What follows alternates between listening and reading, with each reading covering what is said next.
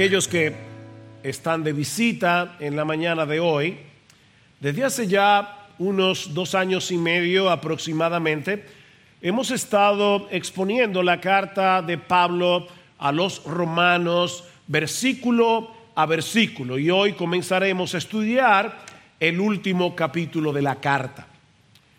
Romanos contiene algunas de las declaraciones más extraordinarias, más monumentales que encontramos en toda la Biblia sobre el Evangelio y sus implicaciones. Pero entonces llegamos al último capítulo de la carta y nos topamos con una extensa lista de nombres a quienes Pablo les envía saludos. Y honestamente cuando uno ve eh, estos versículos así superficialmente, le puede dar la impresión de que estos primeros versículos de Romanos, del capítulo 16 de Romanos, son como una especie de anticlímax. Es como que, como un anticlímax de, de una carta demasiado sorprendente. Sin embargo, cuando examinamos esta porción de la carta con más detenimiento, a pesar de que no conocemos a nadie de esa lista, no entendemos qué relación tiene todo eso con el Evangelio que Pablo acaba de explicar. Pero vuelvo y reitero, cuando nosotros examinamos esta porción de la carta con más detenimiento, nos damos cuenta que no se trata simplemente de una extensa lista de nombres, de ahí el título de nuestro sermón de hoy, mucho más que una lista de nombres. Mis hermanos, recuerden que toda la escritura es inspirada por Dios, como dice Pablo en 2 Timoteo capítulo 3, versículo 16, y por eso toda la escritura es útil para enseñar, para reprender, para corregir, para instruir en justicia. Y estos primeros versículos de Romanos 16 no son la excepción. Es impresionante la cantidad de enseñanzas que nosotros podemos extraer de este pasaje. De hecho, uno de los problemas que tuve esta semana preparando este sermón era saber qué, decir y qué no decir. Porque hay muchas enseñanzas aquí. Pero por causa del tiempo voy a limitarme a unas cuantas.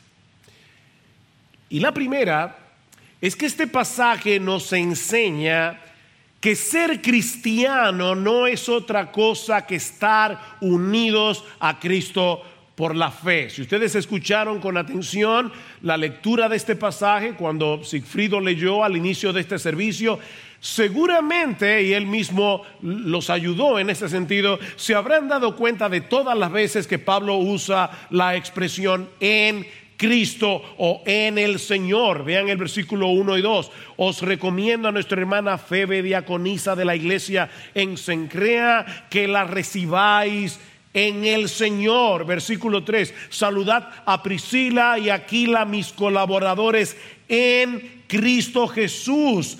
Versículo 8, saludad a Amplias, mi querido hermano en el Señor. Versículo 9, saludad a Urbano, nuestro colaborador en Cristo. Versículo 12, saludad a Trifena y a Trifosa, obreras del Señor. Saludad a la querida hermana Pérsida que ha trabajado mucho en el Señor. Versículo 13, saludad a Rufo, escogido en el Señor. E, expresiones como en Cristo, en Él, en el Señor, en Cristo Jesús aparecen 164 veces en todas las cartas de Pablo. Obviamente era una expresión favorita del apóstol Pablo para referirse a los cristianos. Estamos en Cristo y esto apunta a la realidad de nuestra unión con Él. Aunque esto es un misterio que no vamos a, poder entender del todo en esta vida, mis hermanos, Dios nos escogió en Cristo para unir nuestra vida a la suya por medio de la fe. Eso es lo que significa estar en Cristo. Hay un mundo de significado en esas dos palabras. En Cristo. Debido a que estamos en Cristo. Todo creyente ha participado junto a Él en los principales eventos de nuestra redención. En el capítulo 6 de esta misma carta que estudiamos hace meses atrás, Pablo nos enseña que los creyentes hemos muerto juntamente con Cristo y hemos resucitado juntamente con Él para andar en novedad de vida. La razón por la que ahora somos salvos, la razón por la que ya no hay condenación para nosotros, para los creyentes, es porque nuestro viejo hombre, nuestro yo pecador que violó la ley de Dios en incontables ocasiones, ese viejo yo pecador que tenía una deuda enorme con la justicia de Dios, fue crucificado juntamente con Cristo ya murió, ya no tenemos deudas. Él murió como nuestro representante en la cruz del Calvario, de manera que en un sentido real tú y yo morimos con Él. Pero esa no es toda la historia. La, razón por la que ahora podemos ser santos, la razón por la que ahora podemos obedecer los mandamientos del Señor, no perfectamente, pero sí sinceramente, es porque el día que Cristo se levantó de la tumba al tercer día, tú y yo resucitamos con Él. Es un misterio. Morimos con Cristo, resucitamos con Cristo.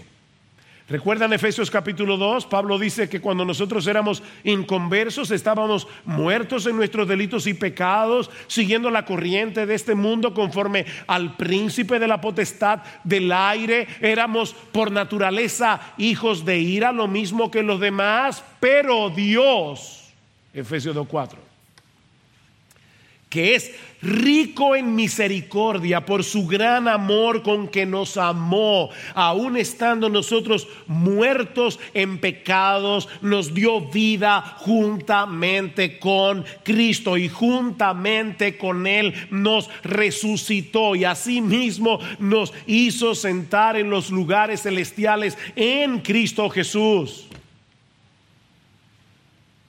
Al estar unidos a Cristo, participamos de su muerte, de su resurrección, de su exaltación. De manera que todas las bendiciones espirituales que nosotros recibimos de parte de Dios vienen a ser nuestras únicamente por el hecho de estar en Cristo. Todo lo que Cristo merece, Dios se lo da a los cristianos. Increíble, ¿verdad? Porque nosotros estamos en Él. Él, es la vid nosotros somos los pámpanos, Juan capítulo 15. Él es la cabeza, nosotros somos el cuerpo. Él es nuestra vida, dice Pablo en Colosenses capítulo 3, versículo 4. El que tiene al Hijo tiene la vida, primera de Juan capítulo 5, versículo 12. De manera, mis hermanos, que la salvación no es como una especie de elixir de vida eterna que Dios le da a aquellos que creen en Cristo como si fuera algo que viene a nosotros por causa de Cristo. No, la vida eterna es Cristo. La vida eterna es Él. Y nosotros estamos en Él, unidos a Él, escondidos en Él. Todo lo que somos, todo lo que tenemos espiritualmente depende única y exclusivamente por causa de nuestra unión con Cristo. Bendito sea el Dios y Padre de nuestro Señor Jesucristo, Efesios 1.3, que nos bendijo con toda bendición espiritual en los lugares celestiales en Cristo, según nos escogió en Él antes de la fundación del mundo, para que fuésemos santos y sin mancha delante de Él, en amor, habiéndonos predestinado para ser adoptados hijos suyos por medio de Jesucristo, según el puro afecto de su voluntad, para la gloria de su gracia, con la cual nos hizo aceptos en el amado. Nosotros somos aceptados por Dios porque estamos en el amado de Dios. Este es mi Hijo amado, en quien yo tengo toda mi complacencia. Bueno, nosotros estamos en ese Hijo, escondidos en ese Hijo. Y cuando Dios el Padre nos ve, él nos ve como si estuviera viendo a su Hijo mismo. Eso es ser cristiano. Eh, no, no, se trata simplemente de levantar la mano en una iglesia, hacer una decisión por el Señor, invitar a Jesús a venir al corazón. No es mucho más que eso, es, mucho más grandioso que eso. Cuando nosotros venimos a Cristo en arrepentimiento y fe, Cristo nos bautiza en su Espíritu y Dios el Padre une nuestra vida con la suya. Eso no lo podemos entender de este lado de la eternidad, pero es tan real como que tú y yo estamos en esta iglesia hoy en la mañana. Pero este pasaje también nos enseña, en segundo lugar, que por causa de nuestra unión con Cristo, estamos unidos unos a otros con un vínculo de amor entrañable. Este pasaje, esta lista de nombres, nos enseña que por causa de nuestra unión con Cristo, estamos unidos unos a otros con un vínculo de amor entrañable. Una de las consecuencias de estar en Cristo es el hecho de que amamos a todos aquellos que están igualmente en Él. Nosotros sabemos que hemos pasado de muerte a vida. ¿En qué? Porque amamos a los hermanos. De ahí todas las expresiones de afecto que nosotros encontramos en esta carta. Y no olviden que Pablo escribió esta carta inspirado por el Espíritu de Dios. De manera que lo que Pablo está diciendo aquí lo está diciendo de verdad. Escuchen, versículo 5. Saludad a mi querido hermano Epeneto. Versículo 8. Saludad a amplias mi querido hermano en el Señor. Versículo 9. Saludad a Urbano, nuestro colaborador en Cristo, y a mi querido hermano Estaquis. Versículo 12. Saludad a Trifena y a Trifosa, obreras del Señor. Saludad a la querida hermana Pérsida.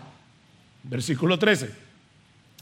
Saludad a Rufo, escogido en el Señor también a su madre y mía. Qué, tierno, ¿verdad? Rufo muy probablemente es hijo de Simón de Sirene, el que ayudó a cargar la cruz de Cristo camino al Calvario. Porque Marcos, que escribió para los romanos, es el único que menciona que Simón de Sirene tenía dos hijos, Rufo y Alejandro. Y aquí aparentemente este, Alejandro, este Rufo, que está precisamente en la iglesia de Roma, era conocido por los hermanos. Y Pablo les dice, saluden a Rufo. Y saluden a su madre, que es como si fuera la mía. Versículo 16. Saludaos los unos a los otros con un beso santo, con una expresión real de afecto, con una expresión real de cariño y todas las iglesias de Cristo os saludan. ¿Se dieron cuenta, mis hermanos, cómo Cristo es la fuente de donde emana este amor? Estamos conectados unos con otros. Mira, mi hermano, mira a tu alrededor, a los demás miembros de esta iglesia y los que son creyentes aquí, porque o los amas o los amas. No hay opción. Estamos conectados. Pablo escribió a los mismos romanos en Romanos capítulo 12, versículo 5, que los creyentes somos un cuerpo en Cristo e individualmente miembros los unos de los otros. Cuando tú te hiciste miembro de esta iglesia, no te hiciste miembro de una institución. Te conectaste vitalmente con un grupo de cristianos a quienes ahora debes amar. Eso no depende de que el hermano o la hermana nos caiga bien o de que tenga una personalidad atractiva y mucho menos que pertenezca a mi círculo social. No, eso depende únicamente de nuestra unión con Cristo. Y, esto no solo debe manifestarse entre los miembros de una misma iglesia, sino entre los miembros de las verdaderas iglesias de Cristo entre sí. Yo no sé si se dieron cuenta, mis hermanos, pero en este pasaje Pablo menciona por lo menos cuatro iglesias locales que están relacionadas la una con la otra. La primera es la iglesia en Sencrea, de donde era Febe. De paso, es la única vez que Pablo menciona la palabra iglesia en la carta a los romanos. Pero luego Pablo menciona la iglesia que se congregaba en la casa de Priscila y Aquila, la iglesia que está en su casa. Y luego en los versículos 14 y 15 Pablo menciona sin decir iglesia a dos iglesias más. Saludad a Síncrito, a Flegonte, a Hermes, a Patrobas, a Hermas y a los hermanos con ellos, los hermanos que se congregan con ellos. Versículo 15, saludad a Filólogo y a Julia y a Nereo y a su hermana y a Olimpa y a todos los santos que están con ellos. Así que por lo menos hay cuatro iglesias aquí. Y como ustedes pudieron ver al final, Pablo dice, todas las iglesias de Cristo os saludan. Somos parte de una gran familia compuesta por todas las iglesias verdaderas de Cristo en el mundo entero. Y cuando hablo de una iglesia verdadera, me refiero a un cuerpo local de creyentes que predican el Evangelio sin apartarse de la doctrina apostólica revelada en el Nuevo Testamento, porque Pablo inmediatamente después va a advertir en el versículo 17, os ruego hermanos que vigiléis a los que causan disensiones y tropiezos contra las enseñanzas que vosotros aprendisteis y que os apartéis de ellos. Nosotros no podemos tener comunión con iglesias apóstatas pero mis hermanos, una cosa es una iglesia que distorsiona el Evangelio, una iglesia que predica falsa doctrina y otra muy diferente es una iglesia con las cuales tenemos diferencias en cosas que no son esenciales. Como la escatología, por ejemplo. ¿Es la venida de Cristo premilenial, amilenial, postmilenial? Bueno, podemos tener diferencias en eso. ¿Cómo debe gobernarse la iglesia? ¿Debe haber un solo pastor?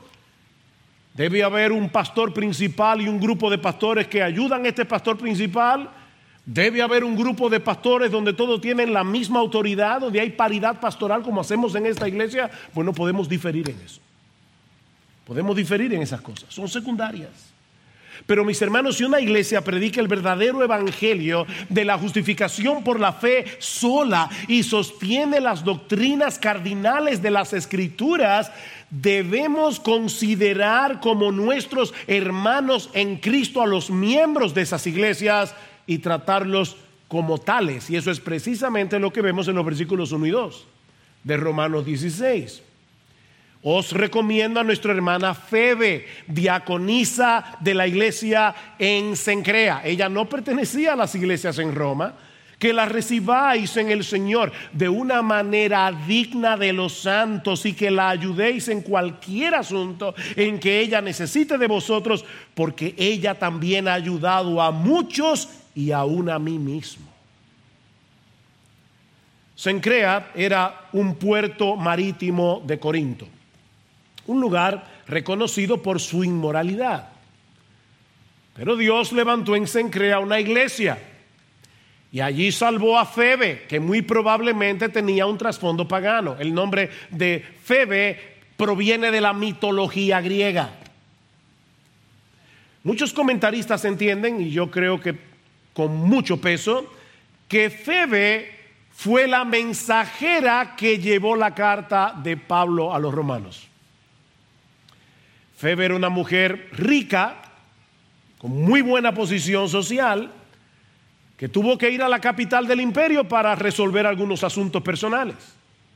Y Pablo confiaba tanto en esta mujer, recuerden que la carta a los romanos se escribió desde Corinto. ¿Dónde estaba Febe? En el puerto de Sencrea, en Corinto. Y Pablo confiaba tanto en esta hermana que le confió uno de los documentos más fundacionales del Nuevo Testamento, la carta de Pablo a los romanos. Qué confianza. Febe era una hermana fiel, reconocida por su servicio, dice Pablo, ella es diácono. Esta palabra significa simplemente servidor o servidora. No necesariamente implica que Febe era oficialmente diácono de la iglesia en Sencrea, pero evidentemente Febe era reconocida por su servicio en Sencrea. Esta hermana había ayudado a muchos, dice Pablo, incluyéndolo a él mismo. Y la palabra que usa aquí, que se traduce como ayudar, da la idea de patrocinar, de ser una benefactora. Febe era reconocida por ser una benefactora de los hermanos. Y ahora Pablo les dice a los romanos que la traten con esa misma reciprocidad.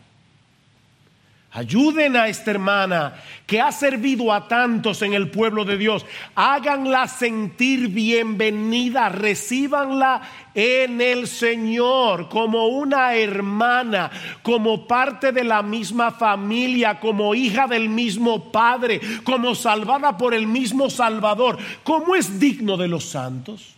¡Wow! Recíbanla de esa manera. No porque es rica, sino por ser vuestra hermana. Por ser vuestra hermana. Estaba pensando que en estos días hay, hay, muchos creyentes que están saliendo de sus países porque la situación es, es difícil. ¿Y saben qué? Muchos están llegando a República Dominicana. Nosotros tenemos una buena oportunidad para, para mostrar que Dios ama a los extranjeros y que nosotros debemos amarlos y acogerlos con el mismo amor de Dios, sobre todo cuando esos extranjeros son nuestros hermanos en Cristo. Nuestros hermanos. Y no olvides que todo lo que hagamos por un creyente, por el hecho de ser creyente, será recompensado en el día del juicio como si se lo hubieras hecho a Cristo mismo. Venid, benditos de mi Padre. Tuve hambre, me diste de comer. Tuve sed, me diste de beber. Estaba desnudo y me cubristeis. Señor, ¿y, y, cuándo nosotros hicimos todo eso? De cierto os digo que en cuanto lo hicisteis a uno de estos mis hermanos más pequeños, a mí me lo hicisteis. ¿Cuándo fue la última vez que tú serviste a un creyente con la conciencia de que Cristo estaba viendo ese servicio como si se lo estuvieras haciendo a Él?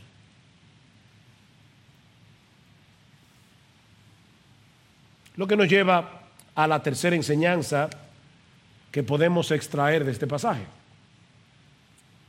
Somos cristianos porque estamos unidos a Cristo. Porque estamos unidos a Cristo, estamos unidos los unos con los otros, por los otros y debemos amarnos unos a otros y expresarnos ese amor. cuando fue la última vez que tú te referiste a un hermano como mi querido hermano, mi querida hermana? Pablo no tenía problemas con, con abrir su corazón y decirle a la gente, yo te amo, yo te quiero en el Señor. Pero Este pasaje también nos enseña que si nosotros estamos unidos a aquel que siendo rey se hizo un siervo, el servicio a los demás debe ser una marca distintiva en la vida del cristiano. El servicio a los demás.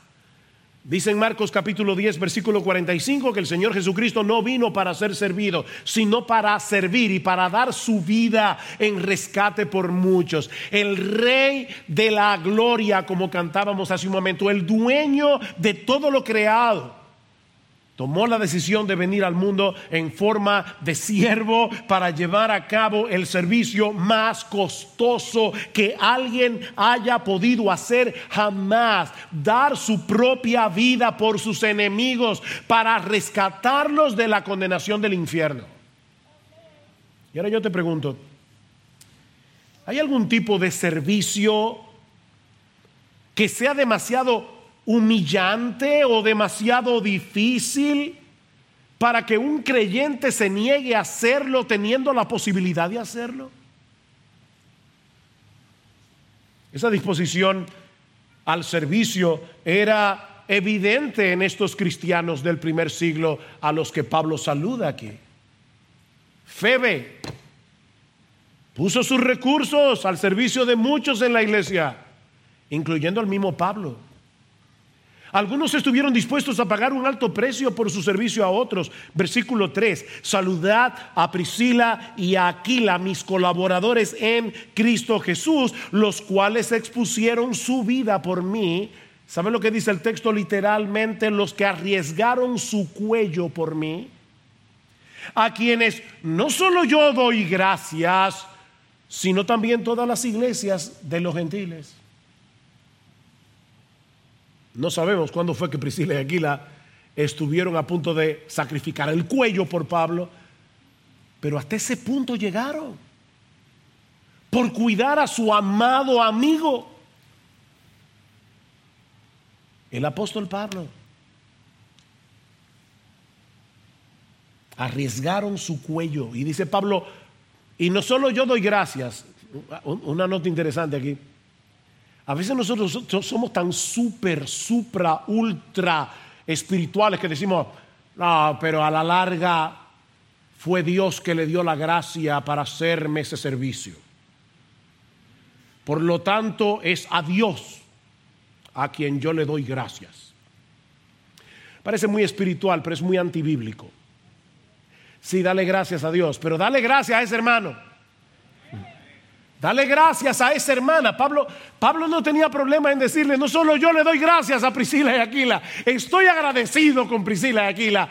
Todas las iglesias le dan gracias. Y yo no sé si al final de cuentas Pablo está pensando, le dan gracias por haber salvado a un apóstol o, es que Priscila y Aquila sirvieron a muchísima gente. Porque a Priscila y Aquila los encontramos seis veces en el Nuevo Testamento. Y se movían una vez estaban en Corinto, otra vez estaban en Efesios, en Éfeso, ahora están en Roma y donde quiera ponían una iglesia. Versículo 6. Saludad a María, que ha trabajado mucho por vosotros. Y la palabra que usa Pablo allí es copiado, una palabra griega que significa trabajar arduamente. Es la misma palabra que aparece en Apocalipsis capítulo 2, cuando Cristo le dice a la iglesia en Éfeso, yo conozco tu arduo trabajo y paciencia. Pablo dice, saluden a María. Ella ha trabajado arduamente por ustedes. Versículo 7. Saludad a Andrónicos y a Junias, mis parientes y compañeros de prisión no sabemos en qué circunstancias estos hermanos estaban presos con Pablo, pero dice que se destacan entre los apóstoles. Eran destacados. Los, los apóstoles hablaban de esta pareja, Andrónico y Junias.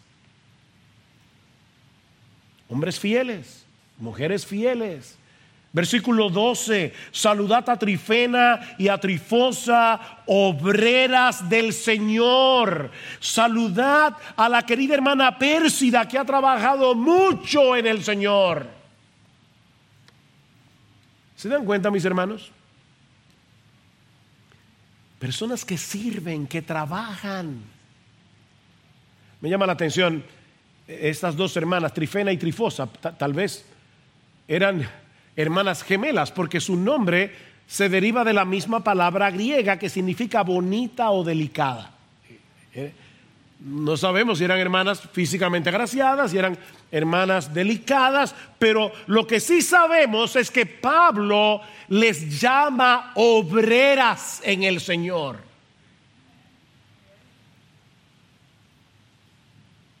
Sí, todos conocemos a Pablo, todos sabemos muchas de las cosas que Pablo hizo para la expansión de su reino, pero ¿saben que mis hermanos? La obra del Señor no depende de un solo hombre. La obra del Señor no depende de un hombre. Pablo trabajaba en equipo. Por eso dice en el versículo 21, Timoteo mi colaborador os saluda, más saludos. Y también Lucio, Jasón y Sosípater, mis parientes. Yo tercio que escribo esta carta, os saludo en el Señor. Gallo, hospedador mío y de toda la iglesia os saluda.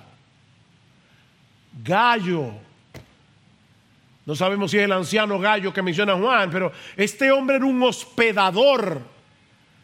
Y Pablo quiso que toda la iglesia durante dos mil años y hasta que Jesucristo venga, sepan que Gallo lo hospedó en su casa. Pablo, Pablo sabía lo que era trabajar en equipo. Él era lo suficientemente humilde como para saber que necesitaba a otros y era lo suficientemente humilde como para reconocer el trabajo de otros. Mis colaboradores, mis colaboradores, mis colaboradores. Miren, de no haber sido por esta lista de nombres, nosotros nunca nos habríamos enterado de este grupo de hombres y mujeres cuyo trabajo para el Señor era digno de alabanza y gratitud por todas las iglesias, incluyendo al mismo Pablo. No tenemos idea de lo que había hecho María, la del versículo 5, o por qué Andrónico y Junias se destacaban entre los apóstoles, o, por qué Pablo se refiere a Trifena y a Trifosa como obreras en el Señor, o en qué había trabajado tanto la querida hermana Pérsida. No lo sabemos. Lo que sí sabemos es que todos ellos pusieron sus dones y recursos al servicio del Señor y de su iglesia. ¿Saben que leyendo esto hice un ejercicio de, imaginación? Si Pablo viviera en esta época y Pablo conociera a algunos hermanos de IBCJ y Pablo escribiera una carta y enviara saludos, ¿qué diría de ti? ¿Qué hubiera puesto Pablo aquí? ¿O qué diría de mí? Yo creo que es un ejercicio interesante. No todos tenemos los mismos dones, no todos tenemos las mismas capacidades, no todos vamos a tener el mismo grado de visibilidad en nuestro servicio al Señor. Pero mis hermanos, el cuerpo solo puede funcionar cuando todos sus miembros funcionan.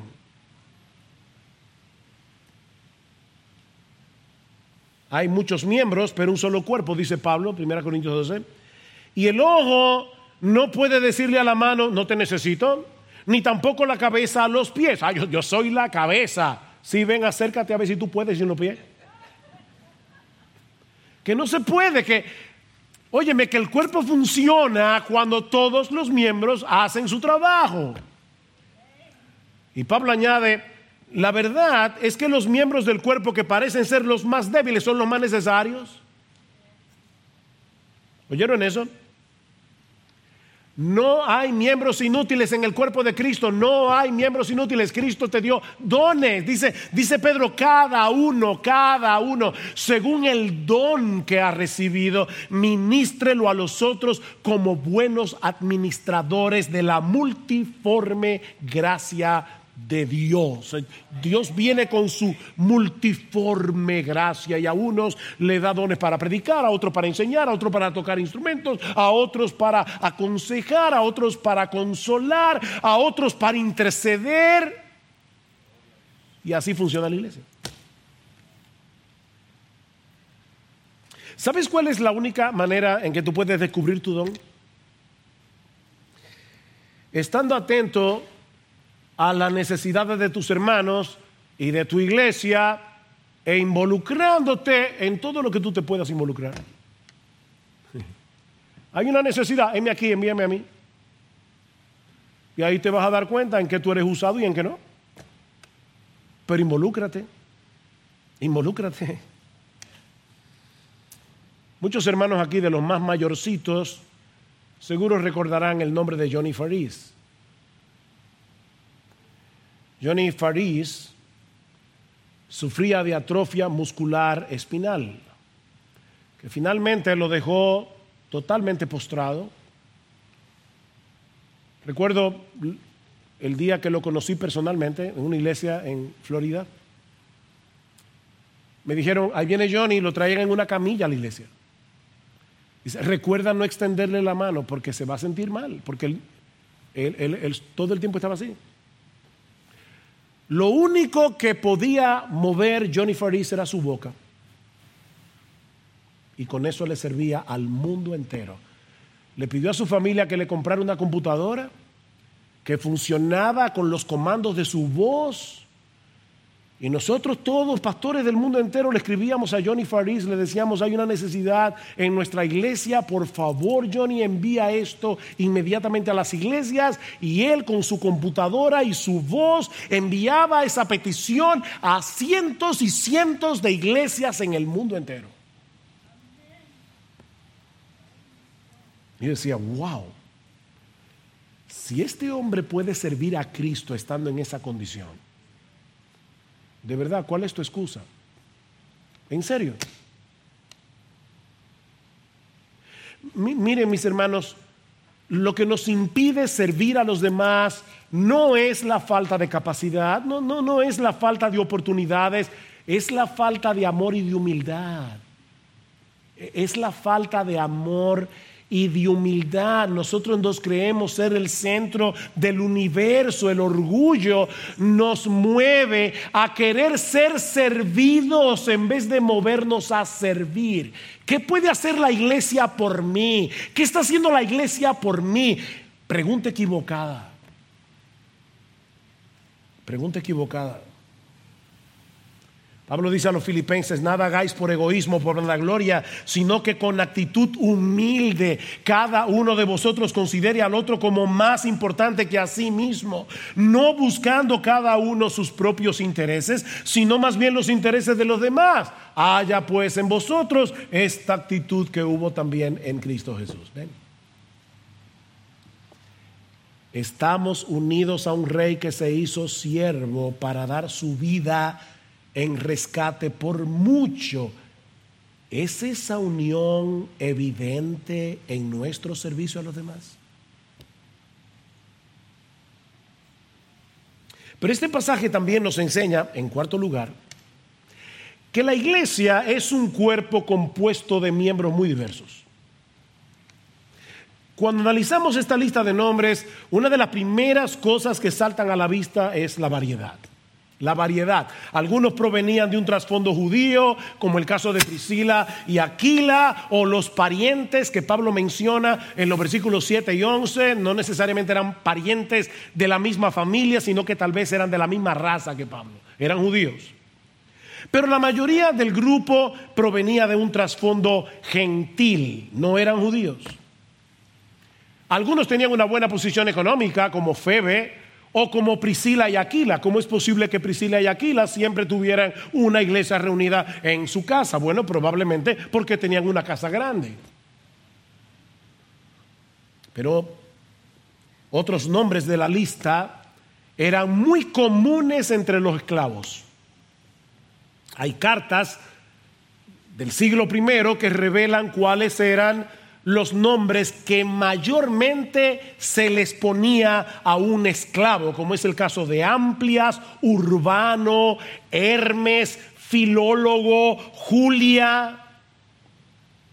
Así que aquí tenemos a Febe, Priscila y Aquila y esclavos, en la misma iglesia. De las 26 personas nombradas, nueve son mujeres. Y de esas nueve, cinco son destacadas por su trabajo en el Señor. Y eso es importante en una época como esta, donde acusan a Pablo, la Biblia, al cristianismo de machista.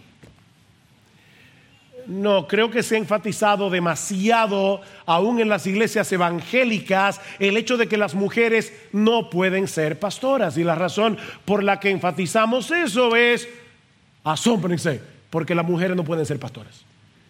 Ahora bien, es como, para algunas personas, es como, como si esa prohibición quisiera decir que ya las mujeres no pueden hacer nada a favor de su iglesia. Como si como si lo único que existe es ser pastor. Ahora yo me pregunto, ¿y qué hacen los hombres que no son pastores?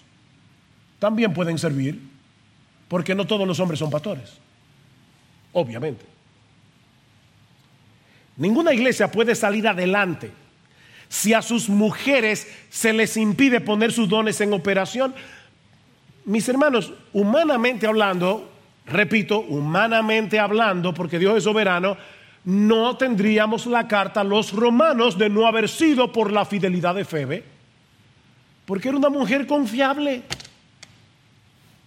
Pero el punto que quiero resaltar aquí es que la composición de las iglesias en el primer siglo era muy variada. ¿Y por qué yo digo esto? Bueno, hace unas décadas atrás se puso de moda un movimiento llamado Igle Crecimiento y lamentablemente la tesis o la hipótesis de este movimiento todavía sigue vigente en el día de hoy. Ellos plantean el hecho de que las iglesias que tienen más oportunidades de crecer numéricamente son aquellas cuya membresía es lo más homogénea posible. Y nosotros vemos en el día de hoy la iglesia de coreanos y la iglesia de dominicanos y la iglesia de extranjeros y la iglesia de personas de color y la iglesia de blancos rubios de ojo verde. Vayan a Estados Unidos, ustedes van a ver iglesias donde usted entra y si usted es blanco va a ser el único blanco que hay. Mis hermanos, eso es totalmente opuesto a las enseñanzas del Nuevo Testamento. De hecho, es totalmente opuesto a la enseñanza de este mismo pasaje, porque como hemos visto ya, Pablo en la lista de, saludos menciona por lo menos tres iglesias en Roma y estaban todos mezclados. Agrupar a personas con intereses comunes o pertenecientes a la misma clase socioeconómica o al mismo parecido nivel educativo, eso no tiene nada de extraordinario. Así es como se suelen formar los clubes, ¿no es así? Pero la iglesia no es un club. La iglesia es un cuerpo en Cristo, es una familia. Es precisamente la unidad en la diversidad lo que hace brillar más ampliamente la gloria de Dios en la iglesia, porque solo el poder del Evangelio puede unir en un solo cuerpo, en una misma familia, a personas que son tan diferentes entre sí, porque el vínculo que nos une es Jesús. Ese es el vínculo. Pobre, rico, blanco, amarillo, negro, educado, ignorante, no educado, lo que sea. Que, eso no importa en la iglesia, eso no tiene ninguna relevancia en la iglesia. Lo único, lo único que tiene relevancia en la iglesia, que es lo único que va a tener relevancia en el día del juicio, es, ¿tú estás en Cristo sí o no? Si estás en Cristo eres mi hermano, eres mi hermana.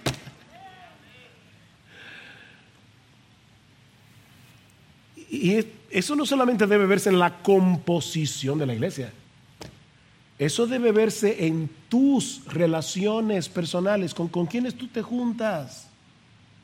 ¿Cuáles son tus amigos, tus amigas en la iglesia? ¿Tú eres de los que solo está en su propio círculo? ¿O, tú tratas de, de tener más variedad?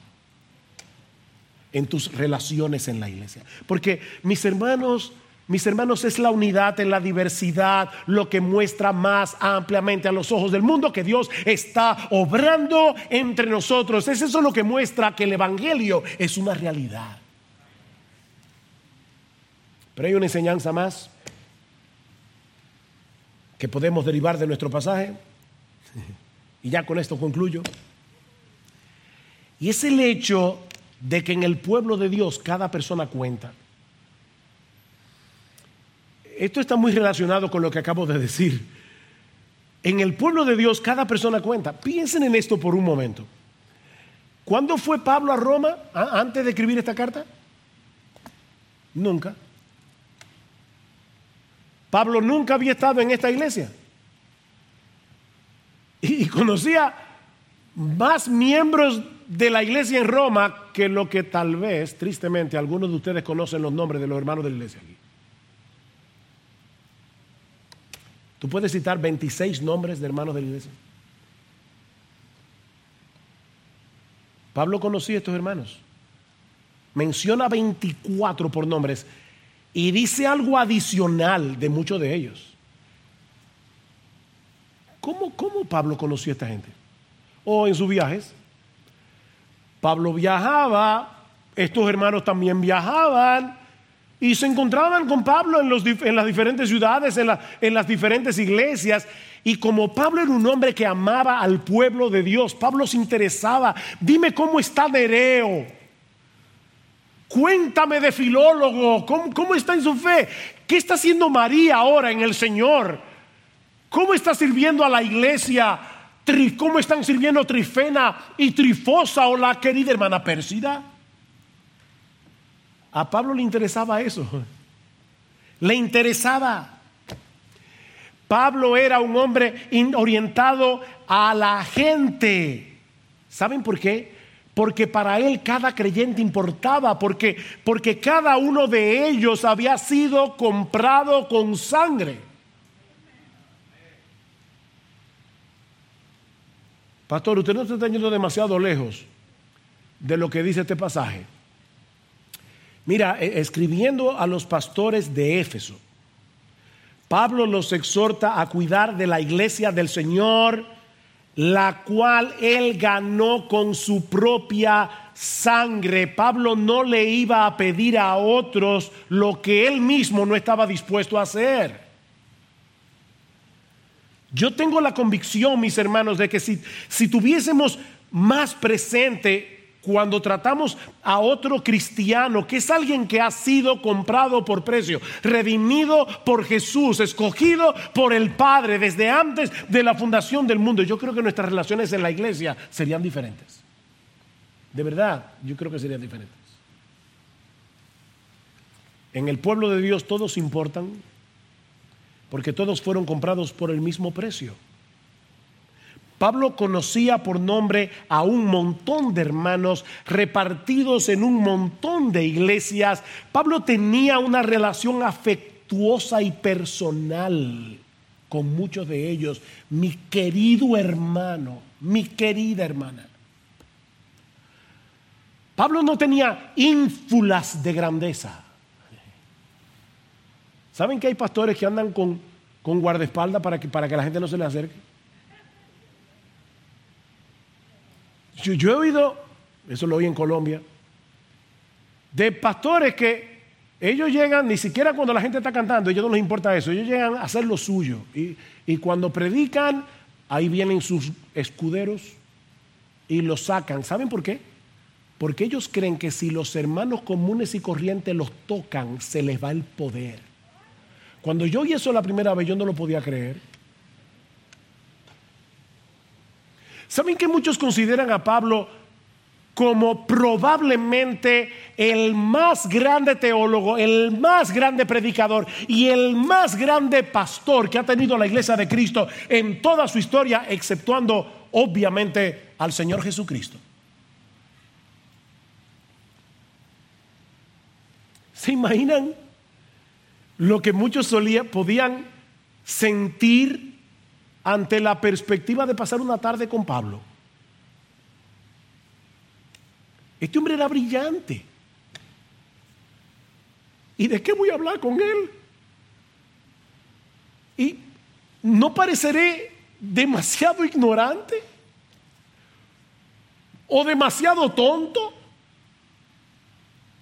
Hay un refrán que dice, es mejor callar y pasar por tonto que hablar y confirmar que lo eres. Y, eso mueve a muchas personas.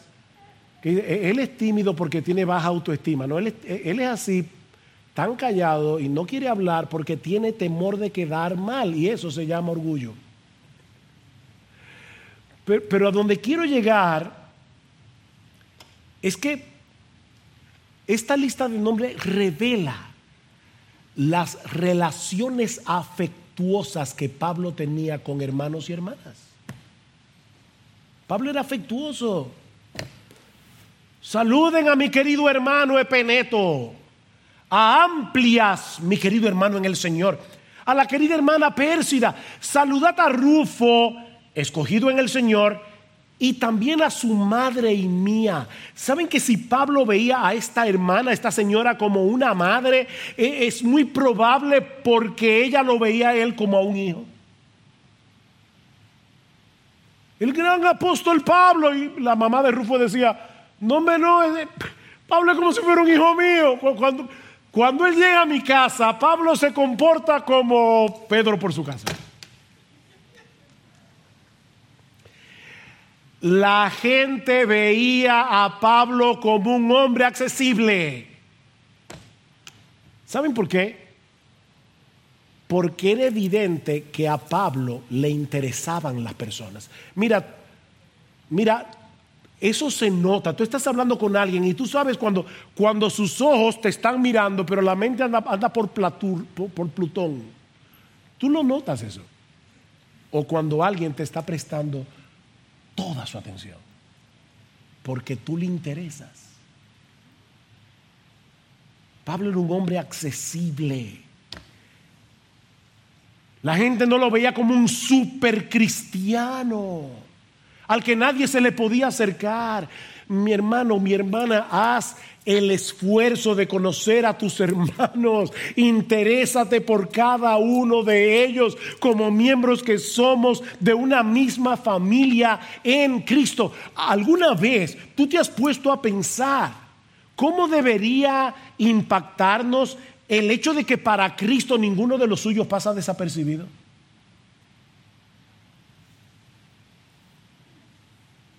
Tiene que haber sido increíble ser amigo de Pablo. Pero miren, eso no puede compararse siquiera con la extraordinaria realidad de que Cristo nos conoce por nombre. Cristo nos conoce. Juan 10, 3. Yo llamo a mis ovejas por nombre. Él no nos ve como parte de un montón, ni nos trata como parte de un montón. Si Cristo escribiera una carta a su iglesia universal, ¿saben qué? Él podría enviarle un saludo personal a cada creyente de cada época, de cada país, de cada tribu, porque Él los conoce a todos por nombre y apellido. Él te conoce. Él te conoce íntima y profundamente. En conclusión, este pasaje sí guarda relación con todo lo que hemos visto sobre el Evangelio a lo largo de esta carta. Esta lista es un reflejo del tipo de unidad, del tipo de relación que el Evangelio produce. El jueves 5 de agosto del año 2010, 33 mineros chilenos quedaron atrapados por unos 70 días luego de que se derrumbara la mina de San José. Seguramente ustedes escucharon eso en las noticias, eso fue muy famoso. Yo no sé cuántos vieron el rescate o, vieron la película que se basó en el incidente. Pero cuando finalmente pudieron llegar hasta ellos fue muy difícil y comenzaron a, sacarlos uno a uno. La gente no solo, eso es interesante, no solo abrazaban a los mineros, ellos se abrazaban entre sí. era como que de repente una alegría, una, una felicidad, un gozo extraordinario se había apoderado de la gente de tal manera que ya no habían barreras sociales. La gente comenzaron a abrazarse unos a otros llenos de gozo. Comentando acerca de de este tipo de reacción y conectándola con el Evangelio. Escuche lo que dice John Piper. Debido a que Dios nos ha rescatado de su propia ira a costa de su Hijo y nos ha reunido en Cristo, donde estamos eternamente seguros en Él, estamos temblando de alegría y nos miramos a los ojos y nos decimos unos a otros, ¿puedes creerlo? Estamos aquí, estamos aquí en Cristo, no estamos en el fondo de la mina, no, estamos cayendo, no estamos cayendo en las llamas del abismo del infierno, que es lo que merecemos. Estamos aquí, elegidos, amados, perdonados para siempre, juntos por los siglos de los siglos. ¿Puedes creerlo? ¿No debería ser esa nuestra reacción? Oh, qué bueno día de gloria, día de gloria. Estaremos allí en ese día de gloria. ¿Puedes creerlo? Es el Evangelio lo que nos une. Es el Evangelio lo que nos mueve. amar a los demás con esa clase de amor. Oh, que el Señor nos ayude a ver a cada uno de nuestros hermanos a la luz del Evangelio, que, que nuestra unión con Cristo nos mueva a servirnos unos a otros y a interesarnos unos a otros, movidos por un amor sincero y